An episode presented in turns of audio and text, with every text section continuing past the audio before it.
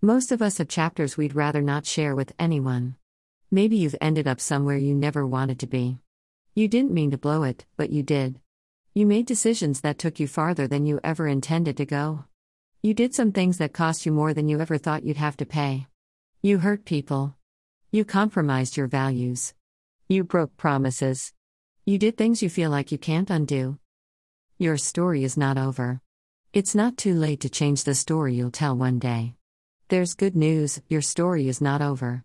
It's not too late to change the story you'll tell one day.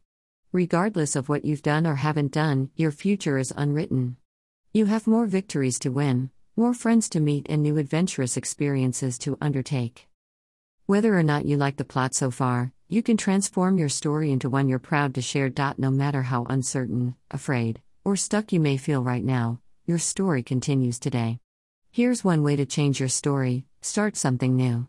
What will you start today? Praying daily with your spouse? Having a Bible plan for every day? Being intentional about friendships?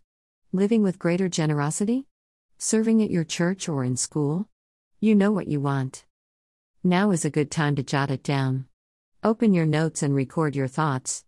Don't overthink this. But do take a moment to get it on paper. Just a sentence or two. Ask yourself what do I need to start doing to move in the direction of the life story I want to tell? What do I need to let go in order to move forward?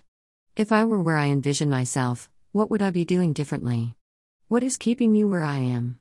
The moment you answer those questions, start preparing for a fresh start. Try new things which align to the fresh start you want. Be willing to change. Do not try to fit in. Be selfish and always celebrate the small wins. Do not get worked up over thinking about the bigger picture. Little by little, a day at a time. Don't be too afraid to start all over again. You might like your new story better.